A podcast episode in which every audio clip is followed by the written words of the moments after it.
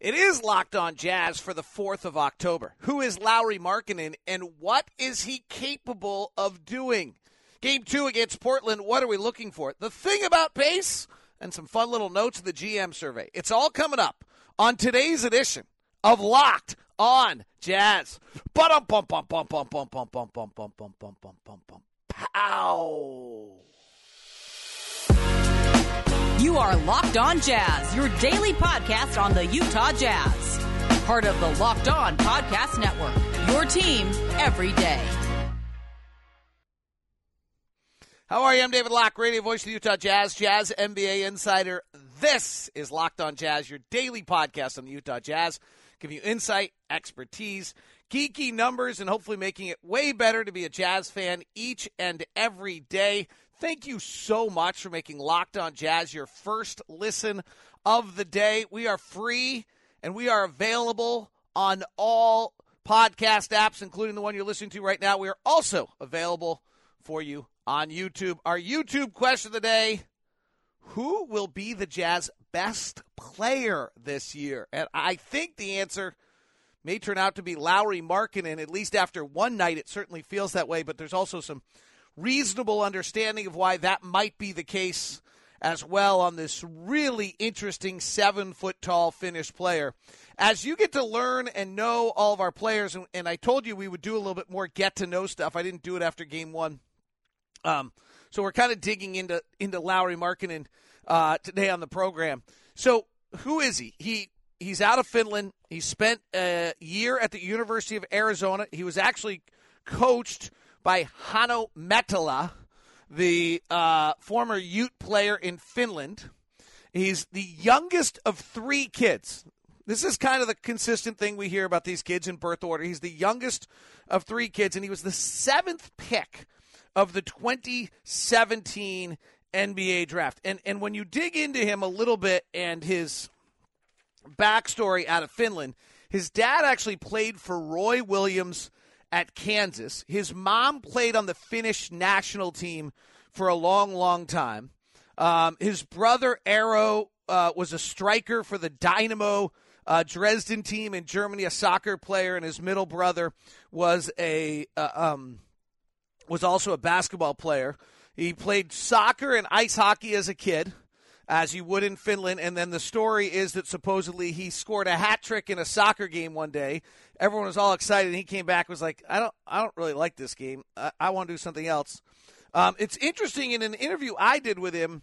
Lauri shared with us that he's the one who's driven himself more than anyone. I asked all the players like whose praise means the most to you, and he said, you know, I should say my wife, but honestly, it's like. And I think I also asked him who drove them the hardest, and his answer, his answer was that himself that even when he was a little little kid, he would take the time. He would end up uh, with he would write down his his own numbers his own based on his own performance and um, you know tell and, and, kind of mark down that this isn't good enough and um, so he really drove himself more than probably anyone else drove him along the way he um, and and it's that's kind of an interesting note on him. The youngest of three, he certainly, um, I think, fits that kind of the model we talk about with birth order. But then this adds a little element to it where he is self-driven enough that he's um, even he's just said like he'd write down he'd do a shooting drill and write down how many he was supposed to make and then he would say that's not good enough um, that he didn't did he make more so a very a self-driven uh, young man. The biggest thing he talked about in, in, life was that the, the step to go to the U.S. Um, was really a, a massive thing. So here's some interesting notes on him in his career. In his second year in Chicago and his first year, he really has been struck by the not great coaching bug. He gets Fred Hoiberg and then he gets Jim Boylan, neither of which turned out to be very successful NBA head coaches. His second year in Chicago, he averages 19 points – nine rebounds and one assist in 32 minutes. I mean, that's a pretty high level productivity for a guy that was just 20 years old at the time. He has not played for many winning teams, though 27, 22, 22, 31 until last year. Um, and then last year in Cleveland, they played him as the three post All Star break. once and think about this, like he began to figure out what he was doing. He averages 17.6 rebounds. He shoots 46% from the field and 38% from 3 with a true shooting percentage of 62, which is really high. He spent 64% of his time last year as the small forward, um, and he spent basically 100% as a power forward in the previous years. Uh, what, what's interesting about Markkanen, and that is, uh, is that over the last three seasons, he shot over 50% as threes. And so, who is he, and is what can he possibly do? Like what what is the next step for Lauri Markkanen in his sixth season in the NBA? So let's start there. And like he really one thing that's interesting, if you look at B ball indexes numbers on Lauri Markkanen, he didn't get very good looks in Cleveland. Now I don't know if he's gonna get very good looks in Utah if he's our, you know, best player and most dominating offensive force. If our starting lineup is Conley, Beasley, Markkanen, Olynyk, and uh, Vanderbilt, he's our offen- he's our primary offensive guy at that point. Um, and so I think when you when you that's that might mean he doesn't get a bunch of looks. So let's look at his game a little bit and what's happened so far. There's some interesting aspects to it.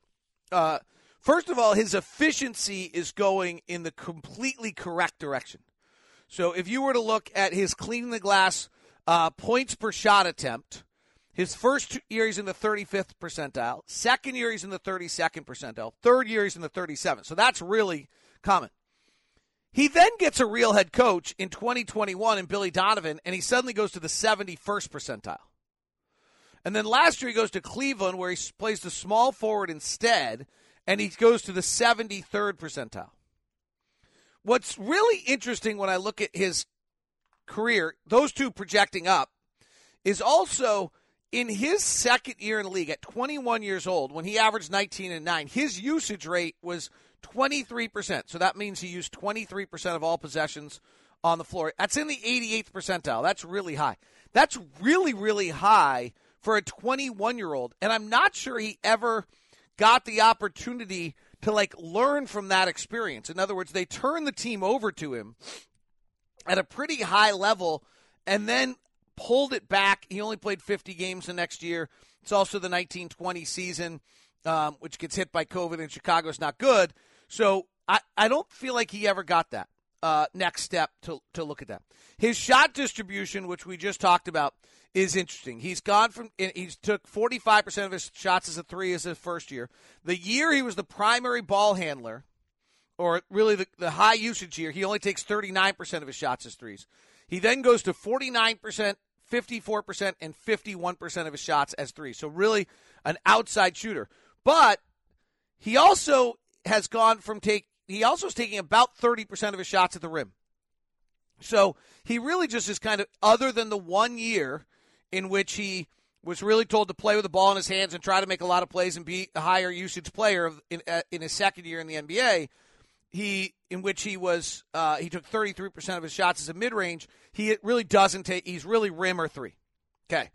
Now let's look into like his three areas of his game and see whether there's a sign that there might be some major development coming for him.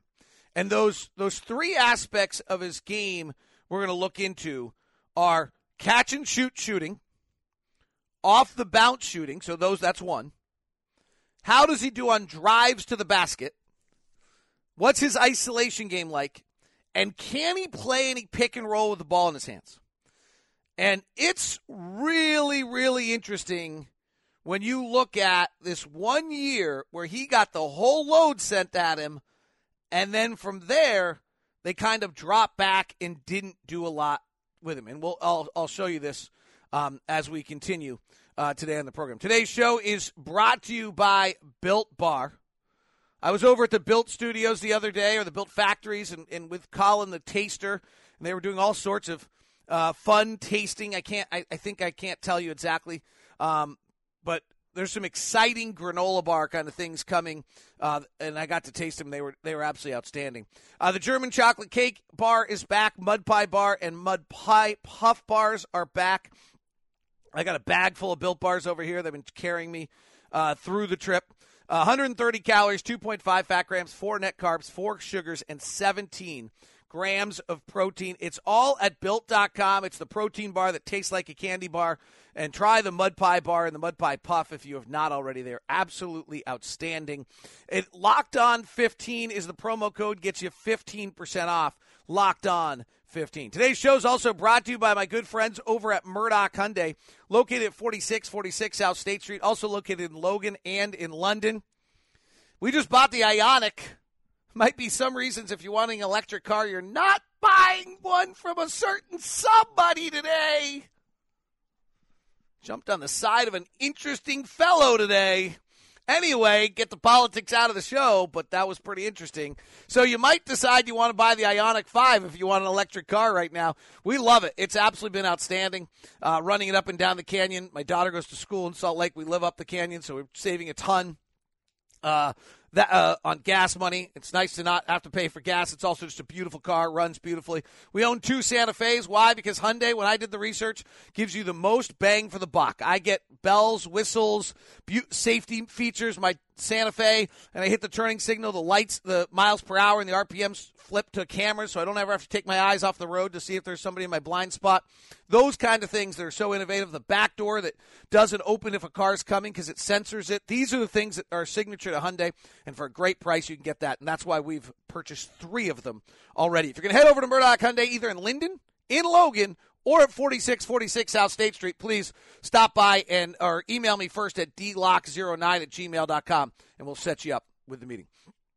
Thanks so much for making Locked On Jazz your first listen of the day. For your second listen, great NFL content up at Locked On NFL on YouTube, so you can grab that. Of course, we've also got all sorts of NBA shows for you, the daily NBA show. But if you're an NFL fan, there's a ton there for you. Check out Game to Game as the weekend recap. We're going to be doing that for the NBA season this year. I'm super excited about it. All right, so let's get to Markkanen. This is really, really interesting. In his five years in the NBA, and I'm about to sneeze. Excuse me. He has taken every single year. He has taken six catch and shoot threes a game.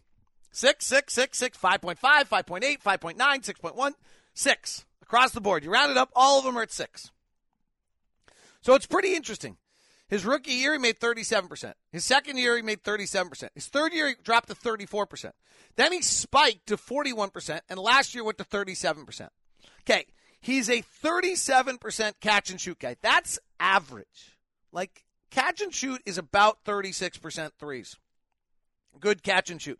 Now, in Cleveland, he did not get good looks. That's and at seven feet tall, he doesn't need the look as much as anyone else. And I think, as we've talked about with the Duncan Robinsons and the Bojan Bogdanoviches and the Davis Bertans, the big next trend in this league is these massively tall three point shooters that can always get their shot off. And so he fits into that in a really, really impressive manner. Um, and so I think that's I think that's the first one to look at. So his consistent catch it. Off the bounce three almost non existent. 0.3 a game. Just does not have a, ca- a, a, a off the bounce catch and shoot game uh, of of any real level at all. Um, in fact, I've got the career numbers for all of our guys um, on catch and shoot as well as off the bounce threes, and he, it's just not something he does. So you're not, you know, that's not an area where if he's going to play on the outside, he's not you know taking a sidestep. He's not coming off a shot of that nature. Um, in his career, he's 21 of 79 on pull up threes, just 26.6%. His catch and shoots, he's 605 on 1,632. So 1,632 catch and shoots, 79 pull ups. You're just not seeing that. By the way, the best catch and shoot guys on the roster, Mike Conley is at 40%, and Colin Sexton is super good um, on the catch and shoot as well. Uh, his numbers on the catch and shoot are 41%, and Malik Beasley on the catch and shoot 39.7. So those are the best three catch and shoot guys um, on the roster. The just a side note to have it for you there. All right, so that's it. So now, if if he's only if he's doesn't have the then the next game is his drive game. And so what does Markkanen bring with his with his drive game? And his drive game's interesting. In the 18 19 season, which is the year in which he scored the 19 points and nine rebounds and he was so heavy usage, he had 319 drives. Not particularly effective. He was at 0.89 points per drive. Not not super high. High but 319. That's a lot. Like they were really laying it on. The next year it dropped to 212. The next year it dropped to 150 and then last year it was 146.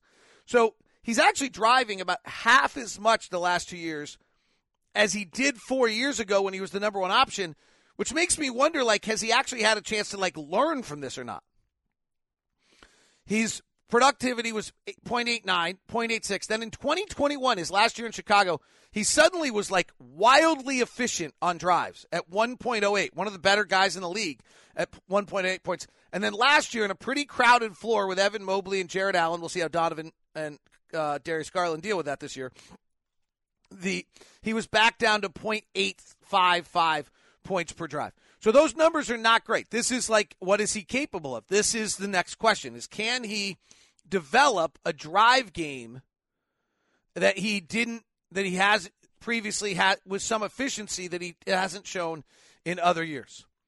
The other one would be isolation. So now he's getting it. He doesn't have a catch and shoot. Can he just go to work on someone? And again, in the year in which they used him a ton, he had 176 isolations. He hasn't had 176 isolations since. So what's so interesting to me about Markkanen and what we're getting at here is four three years ago in the 18-19 season, his second year just 20 years old or 21, they lay it on him. He and they only win 22 games. And he averages 19 points and 9 rebounds. And then they just start pulling back and not giving him more of his game. Now they draft guys and Chicago does various things with the roster changes. But I, I wonder whether he's ever gotten a chance to util- learn those skills and get better. So he had 176 isolations in the year, which he was heavy. The next year he had 48, and the next year he had 75. Now, he was at the most efficient year was the year when he had 176. He was at 0.89 points per isolation. Not great, not terrible actually. Isolation's not a super efficient play, so not terrible. Um, but he's never he's actually hasn't gotten better. He's dropped to 0.66, then 0.81, 0.81, but not used. The other one again, same concept here, is the pick and roll, which is weird. You're not going to really put a seven footer in the pick and roll because then chances are they're going to switch it every time. But he does have some ball handling skills, and if you're suddenly trying to use him and maybe dribble handoff and doing some things with him, well, here's what's super interesting. In the 18 19 season, he ran 91 pick and rolls. Again, not a ton, because, you know, 91's like one a game, one or two. He was pretty good, 1.024. Since then, we're going to get to the same story. He's run about 100. So to me, the story as we look at all these numbers on, on Lauri Markkanen is certainly he hasn't been anything more than a catch and shoot player in the NBA. That's what he's been his best thing. Um, he, but in his second year of the NBA, the Chicago Bulls like gave it to him 21 years old or 20 years old, when he, and he wasn't clearly ready for it.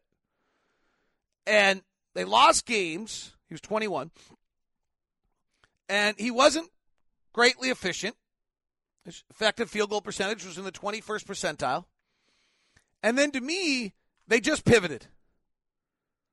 They didn't say to them, they didn't say, well, all right, let's see what you can learn from that.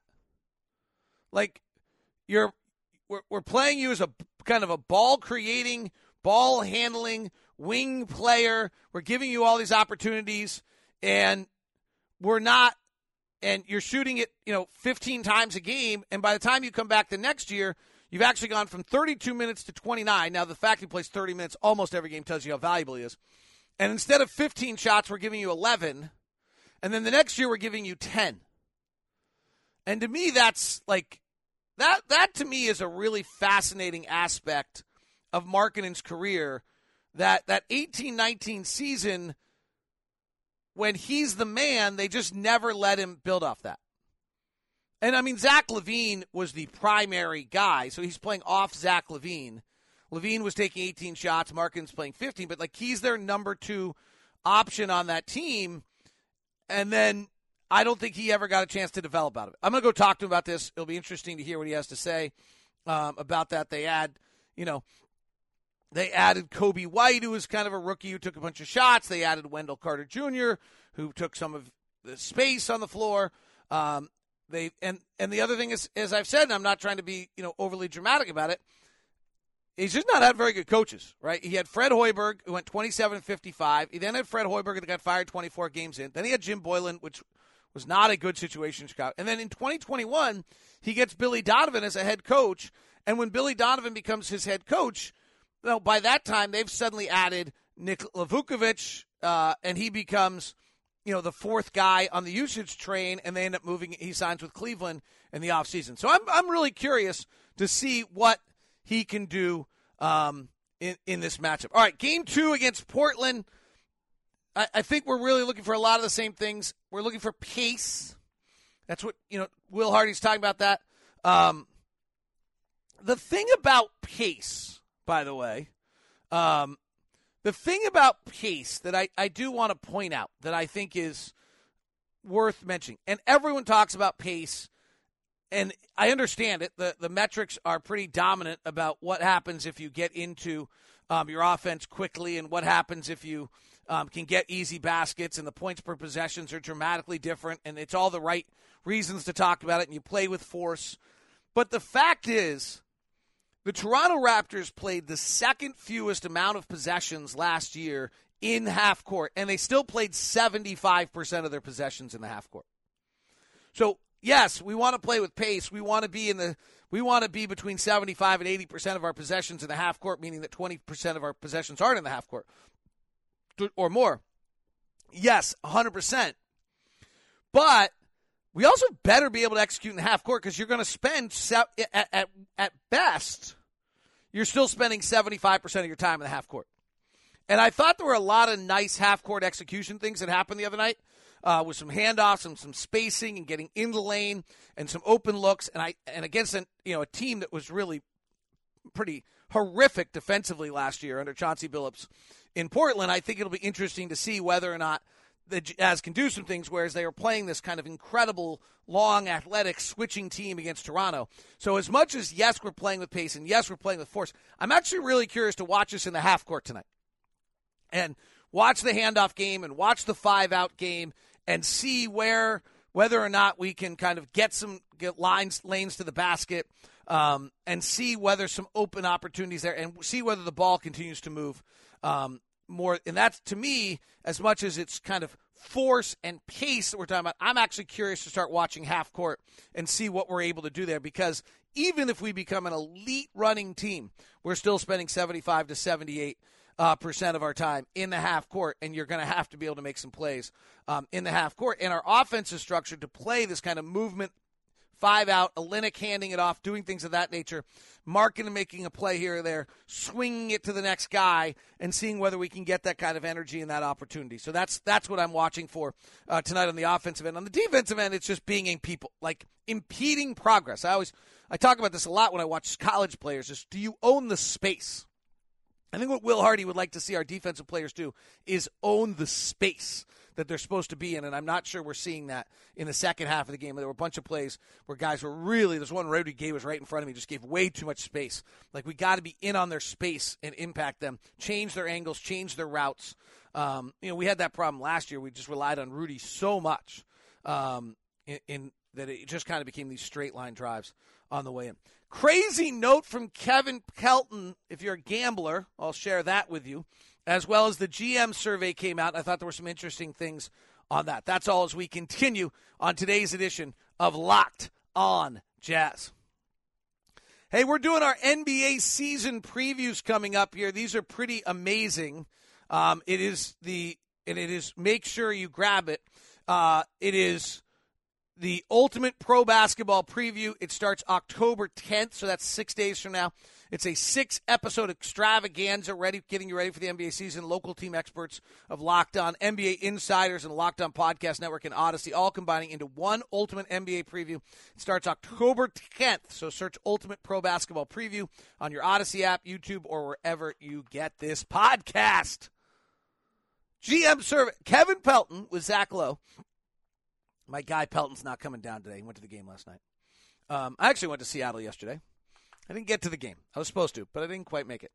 Um, 70% of the teams over the last, I don't remember exactly what period of time, over the last period of time, whose over under was below 25, 70% of them go over. You like are convinced when you're at this point of an NBA season. He also had the note, by the way, that 57% or uh, you know more, which is a pretty good betting line, by the way. Uh, of the teams that go over 50 go under. So here are the teams. The Celtics are at 54. The Nets are at 50.5. The Nuggets are at 50.5. The Warriors are at 52. The Clippers are at 52.5. And the Bucks are at 53. And what Pel- and the Phoenix Suns are at 52.5. And what Pelton's saying is over half those teams will end up under 50 this year. Wow.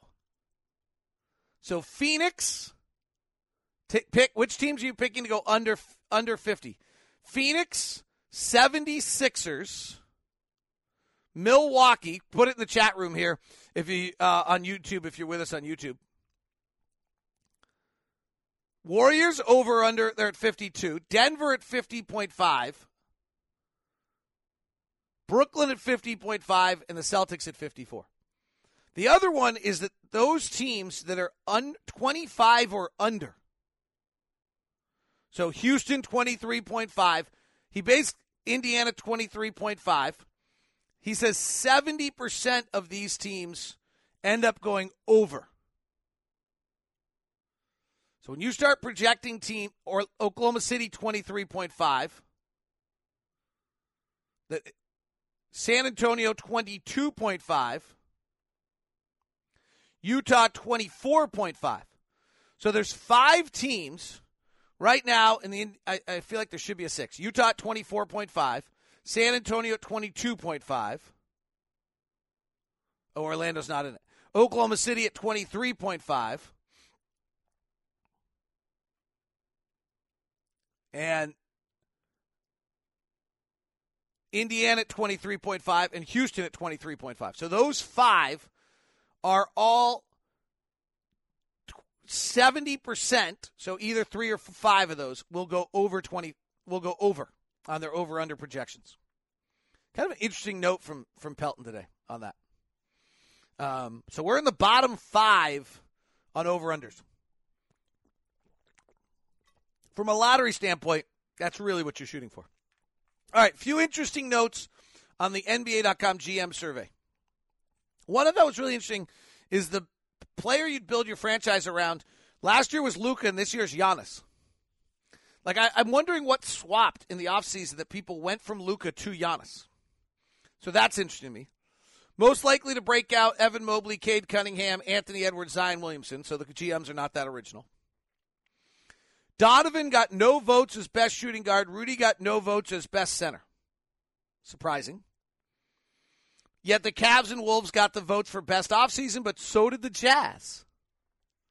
The vote for the best offseason was the Cavs, and then the Wolves and Jazz were second on the GM survey. The best perimeter defender, Marcus Smart, Jrue Holiday, Kawhi Leonard, Mikal Bridges. Alex Jensen received a vote on Best Assistant Coach. They asked who your best leader is. How is it not Steph Curry? They voted, they said it was Chris Paul. How is it not Steph Curry? Are you not paying attention? Credible to me. Um, they 43% had the Bucks to win it, 21% the Warriors, 20% the Clippers. Top four in the East Bucks, Boston, Sixers, Brooklyn. Interesting. Not Miami. Cleveland, I think, was six. In the West, Clippers one, Golden State two, Phoenix three, Denver four, Memphis five, Dallas six, Minnesota in the play in. We'll take that draft pick. Um, I totally think Minnesota's going to be a top four team in the West, by the way. Just want to show it. And last and finally on the GM survey, best home court advantage. Jazz fans still there, baby. Still there. Like 18% of the vote for the Jazz fans is the best home court advantage. They have not forgotten what you can do. Jazz and the Blazers, I'll talk to you tonight. Thanks so much for tuning in.